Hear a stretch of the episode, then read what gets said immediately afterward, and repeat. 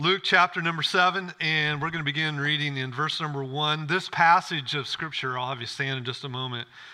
I, I tell you, I just really enjoyed it. I just, uh, it, there are some passages that you're familiar with that just bring a, for lack of a better term, a great return on investment, if you want to use that term. And I just kept reading it over and over and just in awe of what was the little nuances and, and the things that uh, the, the, Lord was uh, teaching through this little passage of Scripture. And so if you'll uh, stand with verse number one of Luke chapter number seven, after he had finished all his sayings in the hearing of the people, he entered Capernaum. Now let me stop. He just finished a sermon, what we call the Sermon on the Mount. Okay? Verse number two Now a centurion had a servant who was sick and at the point of death, who was highly valued by him. When the centurion heard about Jesus, he sent to him elders of the Jews, asking him to come and to heal his servant. And when they came to Jesus, they pleaded with him earnestly, saying, He is worthy to have you do this for him, for he loves our nation, and he is the one who built us our synagogue. And Jesus went with them. And when he was not far from the house, the centurion sent friends, saying to him, Lord, do not trouble yourself, for I am not worthy to have you come under my roof. Therefore, I did not presume to come to you, but say the word, and let my servant be healed. For I too am a man set under authority, with soldiers under me. And I say to one, Go, and he goes, and to another, Come, and he comes, and to my servant, do this, and he does it.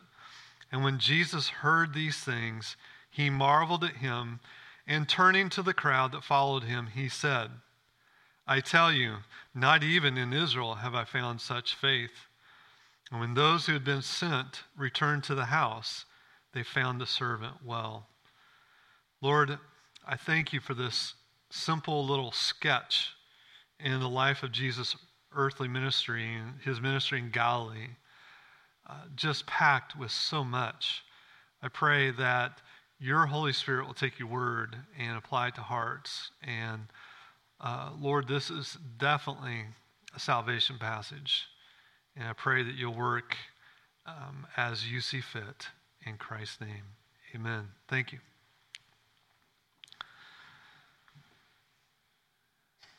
Being the Son of God, and the Lord of the universe, Jesus' word carries authority.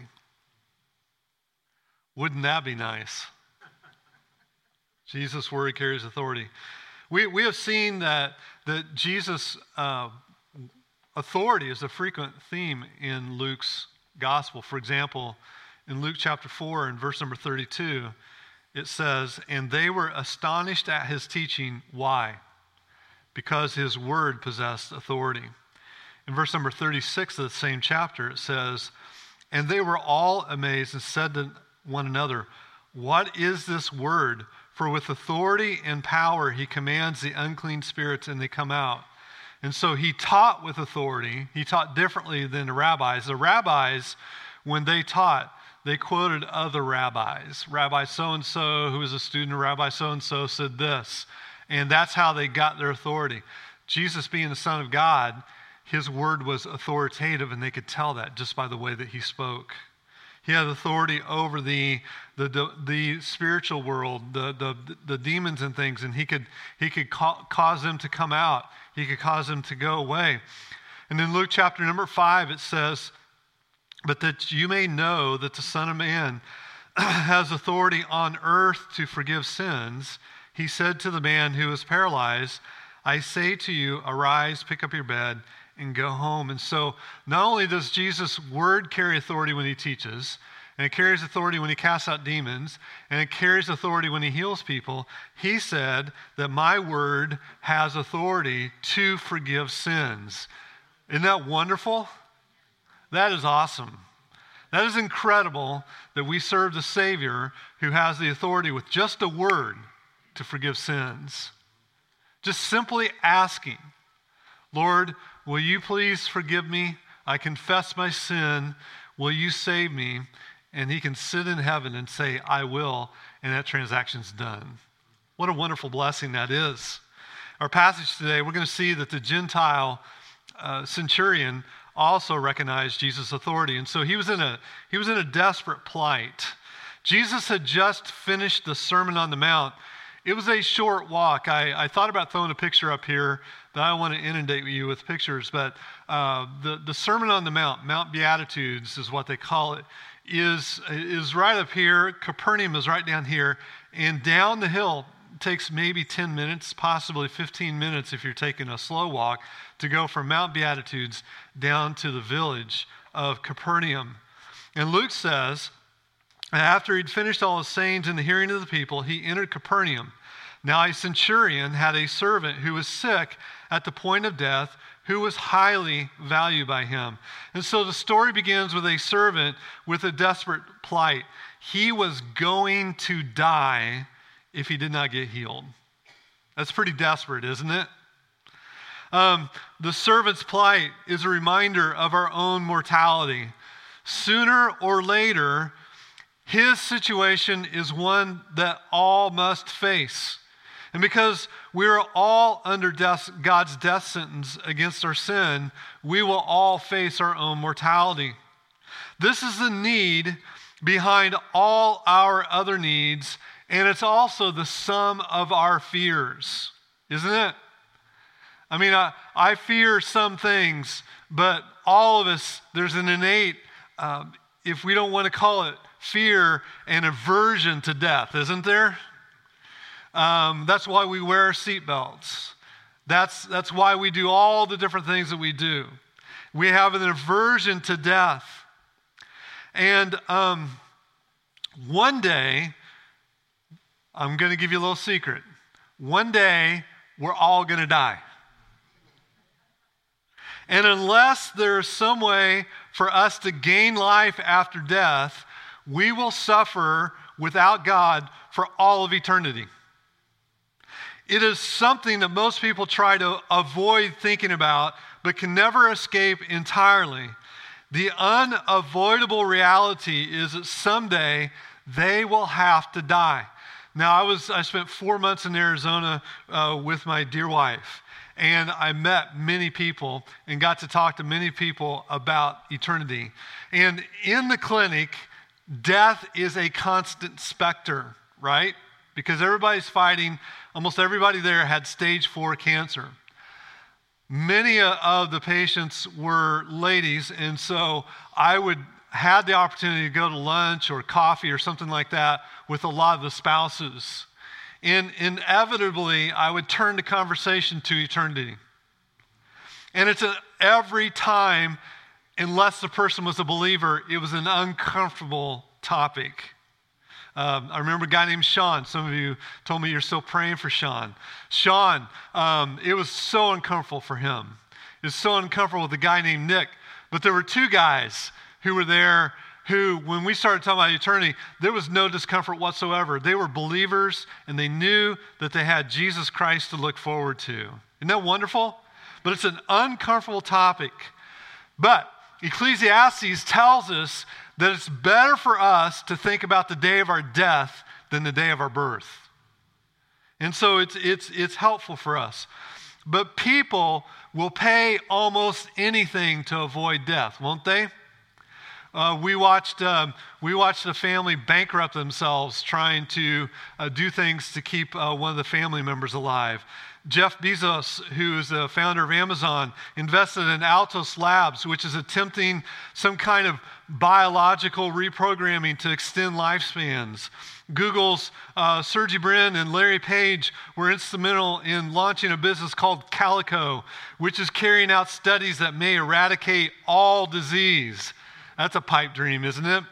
Um, pay, I got news for those guys, by the way. If you read Genesis chapter 3, you'll learn that you're not going to get there, okay? PayPal's Peter Thiel is a big supporter of the Methuselah Mouse Prize Foundation, which means to dramatically improve health and longevity. Another, another billionaire said, if we can just get to where we live 3,000 years old. I don't know about you, I have no desire to live 3,000 years. I was telling about somebody the other day, I don't even want to live to be 90. I don't. I, I want to see Jesus, okay? But people will pay almost anything to avoid death. Death confronts all of us like nothing else does. You know what it does? It exposes our insignificance, doesn't it? No matter how strong you are in your 20s, one day you're going to die. It exposes our weakness, and it also exposes our fear, doesn't it?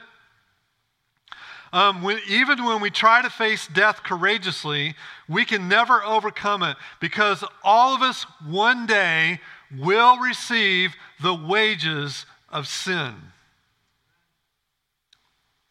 This is what the centurion servant was up against humanity's last and greatest enemy, death.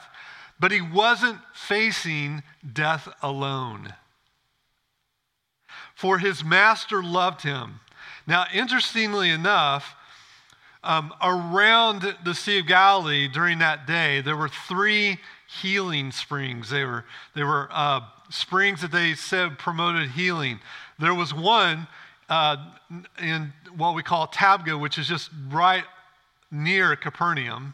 It's near where uh, when, when Jesus told Peter, Feed my sheep, in John 21, that's near where they were. There's one down in near modern day Tiberias, and then across in Gadara, there were three. All three of these healing centers had, had pagan um, uh, worship of Asclepius. You know what Asclepius is? The, the snake on the pole that we use today for medical treatment, and the, the, the sign for medical treatment and all that. They, and people would bankrupt themselves going to these healing springs to try to get uh, better. But the centurion knew that there was something greater in Capernaum, and that was Jesus Christ. Very regularly, people spend all that they have in order to see family members healed. And the fact of the matter is, you can go to the greatest doctors in the world, you can have the best medical treatment that money can buy, and at the end of the day, Jesus is the one who heals, and no one else. We're fighting a battle, and it's a battle against death. You, everybody's familiar with it. And both of us will freely admit it doesn't matter how much time, how much money we spend on um, trying to heal my wife. At the end of the day, we acknowledge to God that Jesus is the one who heals. Right? He is. And He does what He wants. And so, verse 3 tells us look at verse number 3. When the centurion heard about Jesus, he sent to him the elders of the Jews asking him to come and to heal his servant. Now, this centurion was a very powerful man, for he was able to request that the Jewish leaders of the city go to Jesus on his behalf. And he sent a whole delegation of leaders from that city to Jesus. And he, he asked them to heal. Now, there's an interesting word. That word heal is very interesting. It comes from the family of words that means salvation. And it, it does, heal is a proper translation, but behind that word is the word salvation. The idea is that it means to bring somebody safely through an ordeal or, ready, to rescue someone. That's what this particular word means. And this is what the centurion was praying that Jesus would do. He had nowhere else to turn. Jesus was his only hope. And so he asked Jesus to work a saving cure that would rescue his friend from death. The centurion's plea was physical, but it points to a deeper spiritual reality, doesn't it? And it reminds us that everyone needs the saving work of Jesus Christ. Who else can deliver us from death? Who else can carry us through our last ordeal and bring us safely to the other side? The only hope for, for meeting the dying and desperate need of lost humanity is life through Jesus Christ. And as we suffer uh, the sickness of sin, that sickness unto death, we should ask Him to come with all the grace of his saving cure. It is amazing the grace that God will give to the dying who are in him. You see fear in some people. and others you don't. My wife just told me earlier this week, she said, You know what? If it turns out good, it's okay.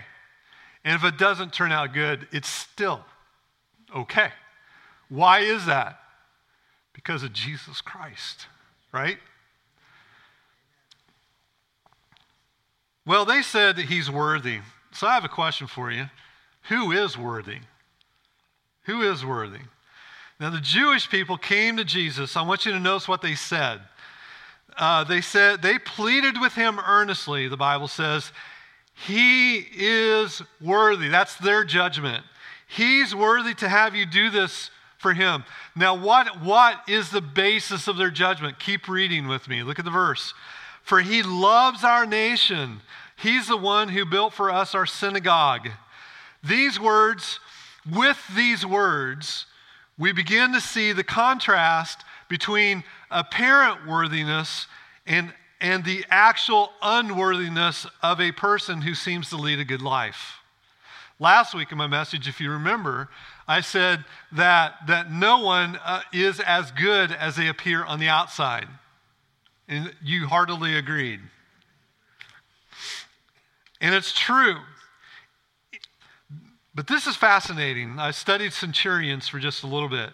Did you know that in the New Testament, every centurion that's mentioned is mentioned in a good light?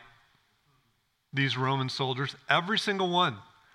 Every single one is well regarded, and every single centurion is noted in some the way the narrative reads that they're a man of character. And this matches exactly what we know about centurions. The historian uh, Polybius said this. He said that qualifications for centurions, what they looked for in a centurion was somebody who was not somebody who just wanted to run headlong into danger. They weren't seeking danger.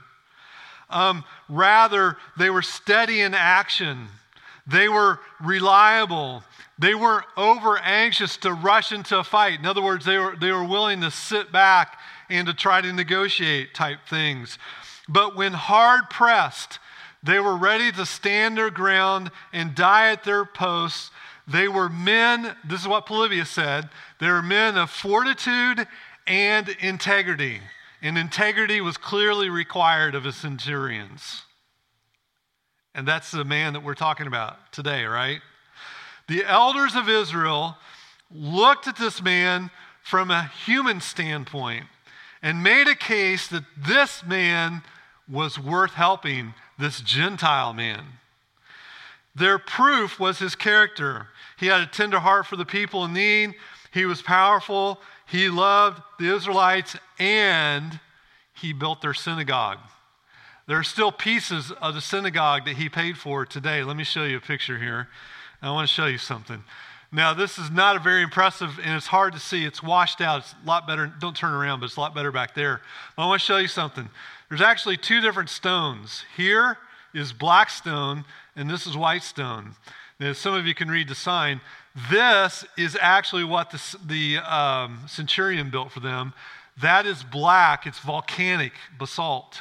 It's a volcanic stone. That synagogue was destroyed during the Jewish rebellions and in the, the fourth century, during the Byzantine period, the Jews rebuilt the synagogue out of this different stone. Now, here's the deal that stone's nowhere near. Everything's volcanic around Capernaum. It came from miles and miles away. Uh, three centuries after the centurion built the one out of the stone that was black. One more picture, and this is just an interesting side note. It does nothing for the sermon, okay? But uh, no, what kind of capitals are these? Anybody know? The Corinth, I heard it, Corinthian, the Corinthian capitals. If you go into the synagogue at Capernaum, you will see all sorts of Greek mythological uh, figures and characters and inscriptions and symbols in the synagogue. The Jewish people that built the synagogue in the third century were not devout. They were uh, what we call syncretists a little bit of God, a little bit of this, a little bit of Judaism, a little bit of that. And you see it all through Israel. But anyway, the, the, the centurion built their synagogue for them. He was a man of means and he loved the people. I'm sure it was a sacrifice for him, but he did it. And so these uh, prominent social and religious uh, character leaders went to Jesus on his behalf. And now they're thinking, what are they thinking? Put yourself in their shoes. They're thinking in terms of merit. They believed that someone who lived a good life was worthy to receive a blessing. Now, admit it. That's how we think today, most of the time, isn't it? We do. We do. It's just the default of human nature. Most people think that way. It's a basic presupposition of our fallen nature. We tend to think that people who do good things for others deserve to have good things um, done for them, don't we? I mean, the Bible says God helps those who helps themselves, right? No, that's not in the Bible. I'm joking with you. Okay?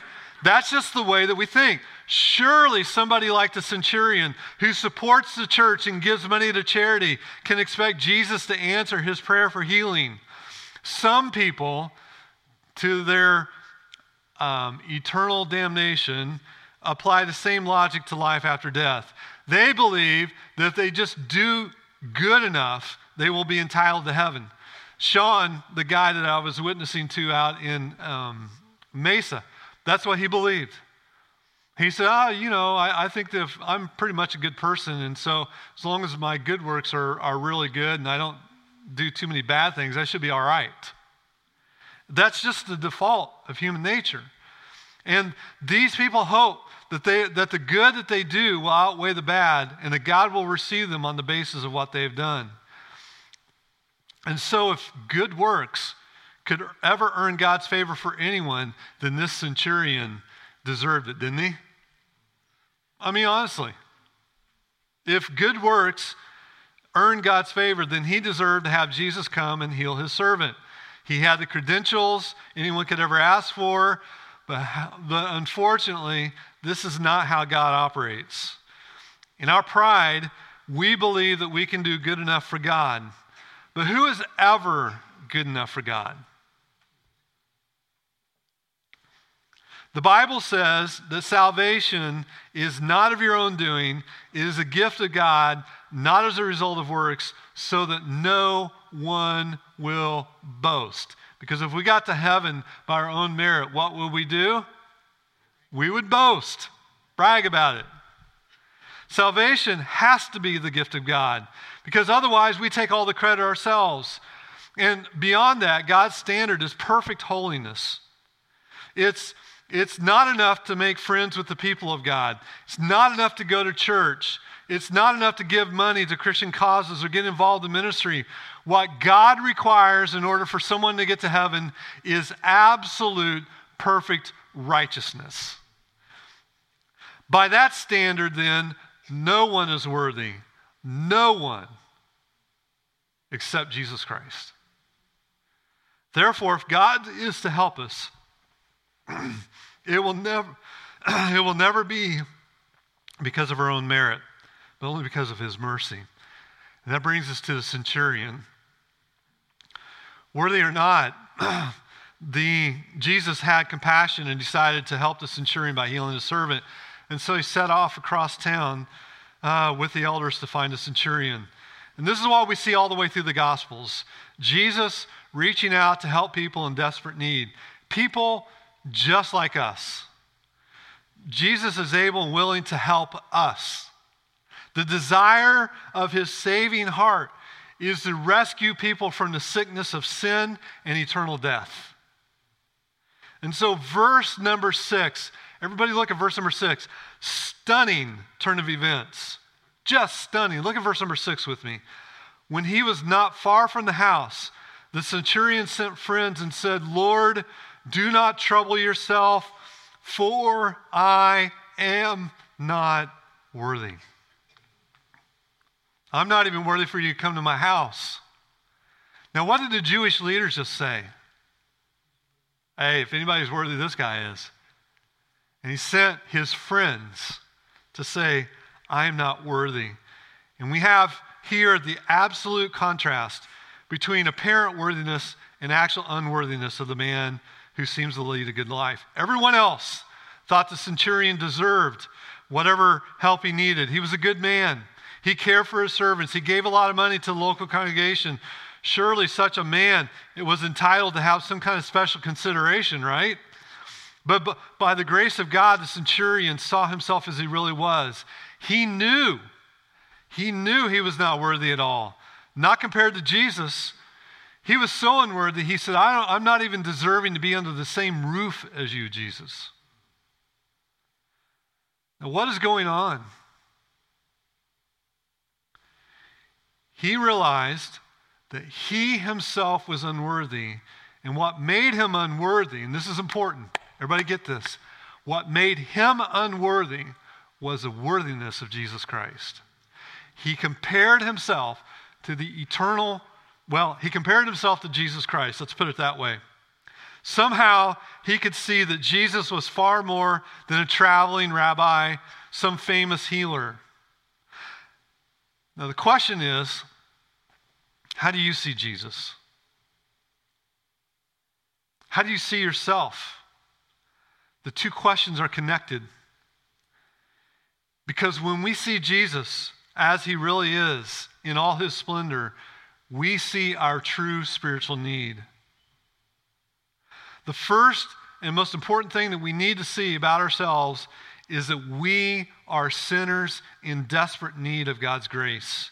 And when we see ourselves as we really are, the way God sees us, in all the unworthiness of our sin, we see the supreme worthiness of our Lord and Savior, Jesus Christ. He is the worthy Son of God. He is the beginning and the end. Isn't that what he says? I'm the Alpha, I'm the Omega, the beginning and the end. He's the creator of the universe. I was driving, um, uh, I was actually riding, I should say, through uh, the, the Shenandoah National Park on Friday for a little bit just looking at the creation, and I was sitting there thinking to myself, God created this with just a word. Just a word, He created it. Amazing, isn't it? He's the creator of the universe, the one by whom and for whom all things were made. Since He made us, He owns us. He's the mighty and supreme ruler of heaven and earth. He's the King of kings, Lord of lords. He's the holy Lamb of God who was slain for the sins on the cross, who raised from the dead for our justification, and who now deserves all honor and blessing and glory and power. And he's sitting at the right hand of God, sitting, not pacing back and forth, not worrying about the direction our nation's going, not worried about the economy or any of that other stuff. He's sitting on the throne and he's controlling all things by his great might. And while he's doing that, a multitude of heavenly creatures and a multitude of the, his saints are now around the throne saying, Worthy are you of all honor and grace and, and glory and you name it, they're saying it. And if you're in Christ one day, you'll be saying it too. Meanwhile, he'll be sitting there controlling everything in the world. Stunning, isn't it?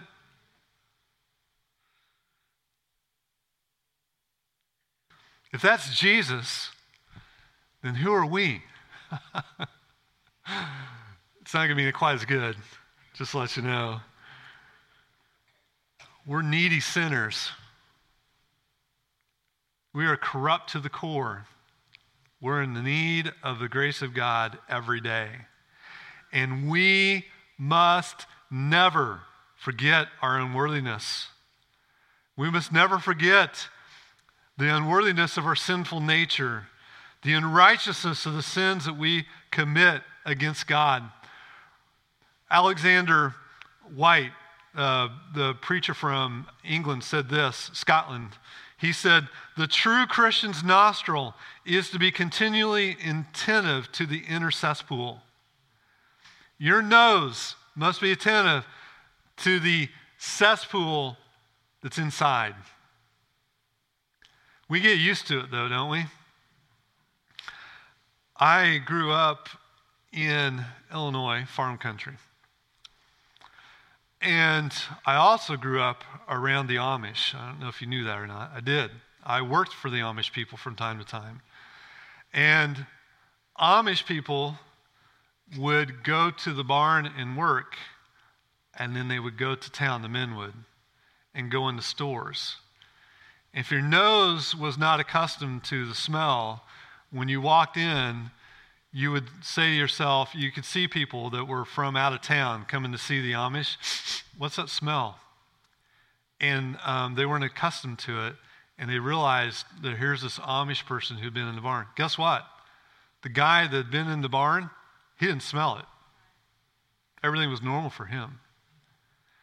And we need to be, make sure in our Christian lives that we keep our eyes on Jesus Christ and our nose sniffing out the cesspool that's inside our hearts. Because until we pass to the other side, it will be a constant fight against flesh and blood, won't it? Now, in today's culture, people are taught that they're essentially good. And so, if, they're, if somebody is taught that, what I am saying sounds like poisonous pessimism, doesn't it? Why are you up there telling people they're so bad? Because that's what the Bible says. To teach children and to teach people that inside they are essentially good is literally rebellion against the Word of God, whether they know it or not. If we are proud of who we are and what we have accomplished, then we can never be saved. That's biblical. 1 Peter chapter 5 says God opposes the proud, but gives grace, saving grace to the humble. But God also gives grace. And so when we admit that we do not even deserve to be saved, we are ready to receive God's mercy in Christ. And we're ready to say, Lord Jesus, have mercy on me, a sinner. I am not even worthy to come into your presence.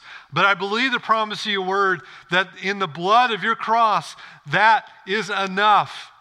And it's great, and it's grace for me. And there's far more to salvation than just seeing our own unworthiness. That's one part. The second part is we need true faith in Jesus Christ. And the centurion had that faith as well. Look at verses 7 and 8. He believed Jesus had the power to save. He said, Therefore, I did not presume to come to you, but say the word, and let my servant be healed. For I too am a man set under authority, with soldiers under me, and I say to one, Go, and he goes, and to another, Come, and he comes, and to my servant, Do this, and he does it. And, the one, and so he, uh, he's explaining to Jesus, Look, I'm not worthy because I can see your authority. And one of the reasons that the centurion had this faith is that he knew how authority operates. As an officer in the Roman army, he was used to giving orders and having them obeyed. And the reason that soldiers carried out his commands is because his commands carried out the weight of the Roman government, the Roman army, the general.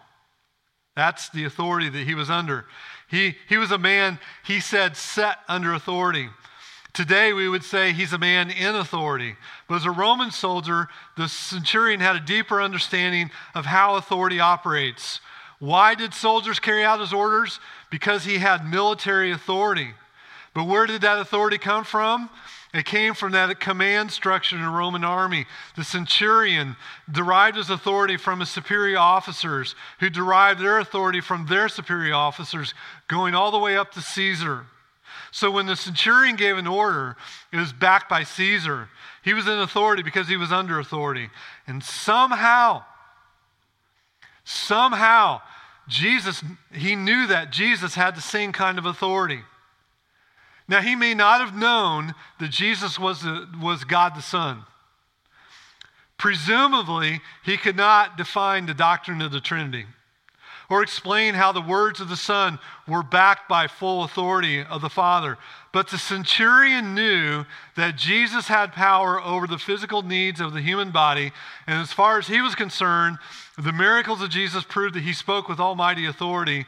And all Jesus had to do was say the word, and his wish was creation's command. And when Jesus heard the confidence the centurion had in the authority of his word, he was totally amazed. Did you know there's only two times in the Gospels where Jesus expressed amazement? The first was when his family and friends rejected him at Nazareth. Scripture says he marveled because of their unbelief. That's Mark 6 6. And this time it's not unbelief. Luke 7 9 says, When Jesus heard these things, he marveled at him and turning to the crowd that followed him said, I tell you, not even in Israel have I found such faith. And here's where we reach the crux. It was because of the man's humble faith that Jesus healed his servant. Luke assures us that when those who had uh, went to Jesus returned to the house, they found the servant well. All Jesus had to do was say a single word, and the man's health was restored. It was one of the greatest miracles that Jesus ever performed. He didn't even go see the man. He just said the word at the distance. But by the time everybody got back, and, and Capernaum is very small, very small. By the time everybody got back, everyone went home, the servant was fully recovered. And listen, by the same word that created the universe out of nothing, that same word brings sinners from darkness to light. Isn't that wonderful? I'm looking at him. Jesus delivered the centurion servant from death. He did this because the centurion trusted his power to heal. This serves as an example of a basic principle of our own salvation. We will not be healed by the worthiness of our works, but only by the trust of our faith. Believing the word of Christ brings salvation. We will not be healed of, the consequences of sin, but only through the trust in Christ. Luke tells us that at the end of this conversation with the centurion's final messenger, Jesus turned and spoke to the crowd. This simple, profound gesture had significance for the people standing there because it was an invitation. It was an invitation for them to trust in him. Look at what he said. He said, Not even in Israel have I found such faith.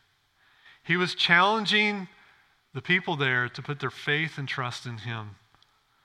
They too had heard about Jesus. They knew that he had the power to heal, and now they were invited to believe his word. And Jesus turns to us with the same invitation. The story reminds us of our lost and desperate condition as dying sinners, doesn't it? The physical reflects the spiritual. We're not worthy of Christ either. But the story also shows us how Jesus has the power of God to salvation, and He can give whatever healing we need, whatever comfort in our grief, whatever forgiveness of our sin, whatever hope for our future, and simply by saying the word, simply by saying the word, He does it. And all we have to do is trust in Jesus Christ as the centurion trusted with simple and confident faith. My question is have you placed simple, confident faith in the Savior of the world? Lord, we thank you for this wonderful, wonderful story. I had so much fun this week thinking about this passage, Lord. What a blessing it is. How exciting is it to see the compassion of our Savior, to see the power and authority of our Savior to see the unworthiness that we have of salvation. All of these things wrapped up in 10 little verses. Lord, I pray a number of things today. First of all, anyone who is not in Christ, people who have not believed in Christ for salvation, Maybe some actually think that they're saved and they're really not. I pray, Lord, that the grace of God will visit them this day. Today will be their day of salvation. Lord, for those of us who are saved, I pray that we will constantly remind ourselves of our own unworthiness. And, and therefore, that we will check our hearts and be repenting of sin and turning to Christ. And secondly, I pray that we will focus on the worthiness of Christ. By his great power, he created the world with a word. And by his great power, he saves us with a word. May our focus, may our joy, may our satisfaction, may the desires of our heart be day by day, hour by hour, minute by minute, turned to our worthy and almighty Savior. In his name we pray. Amen.